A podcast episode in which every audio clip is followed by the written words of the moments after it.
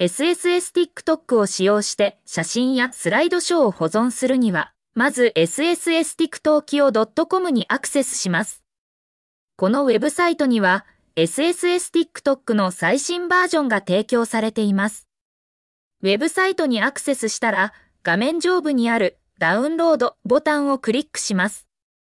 このボタンをクリックすると SSS TikTok のインストールファイルがダウンロードされます。 SSS TikTok をダウンロードしたら、インストールファイルを開いてインストールプロセスを開始します。インストールが完了したら、SSS TikTok を起動します。SSS TikTok のユーザーインターフェースは非常にシンプルで使いやすく、初めてのユーザーでも簡単に操作することができます。SSS TikTok を起動したら、TikTok 上で保存したい写真やスライドショーの URL をコピーします。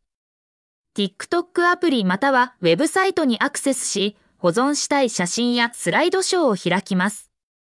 写真やスライドショーが表示されたら URL をコピーします。SSS TikTok のユーザーインターフェースに戻り、URL を指定する入力欄に URL を貼り付けます。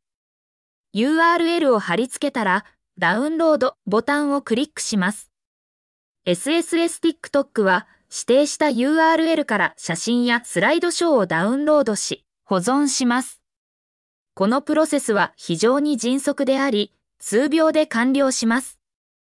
SSS TikTok によって保存された写真やスライドショーは、TikTok のロゴやぼやけた画像を含んでいません。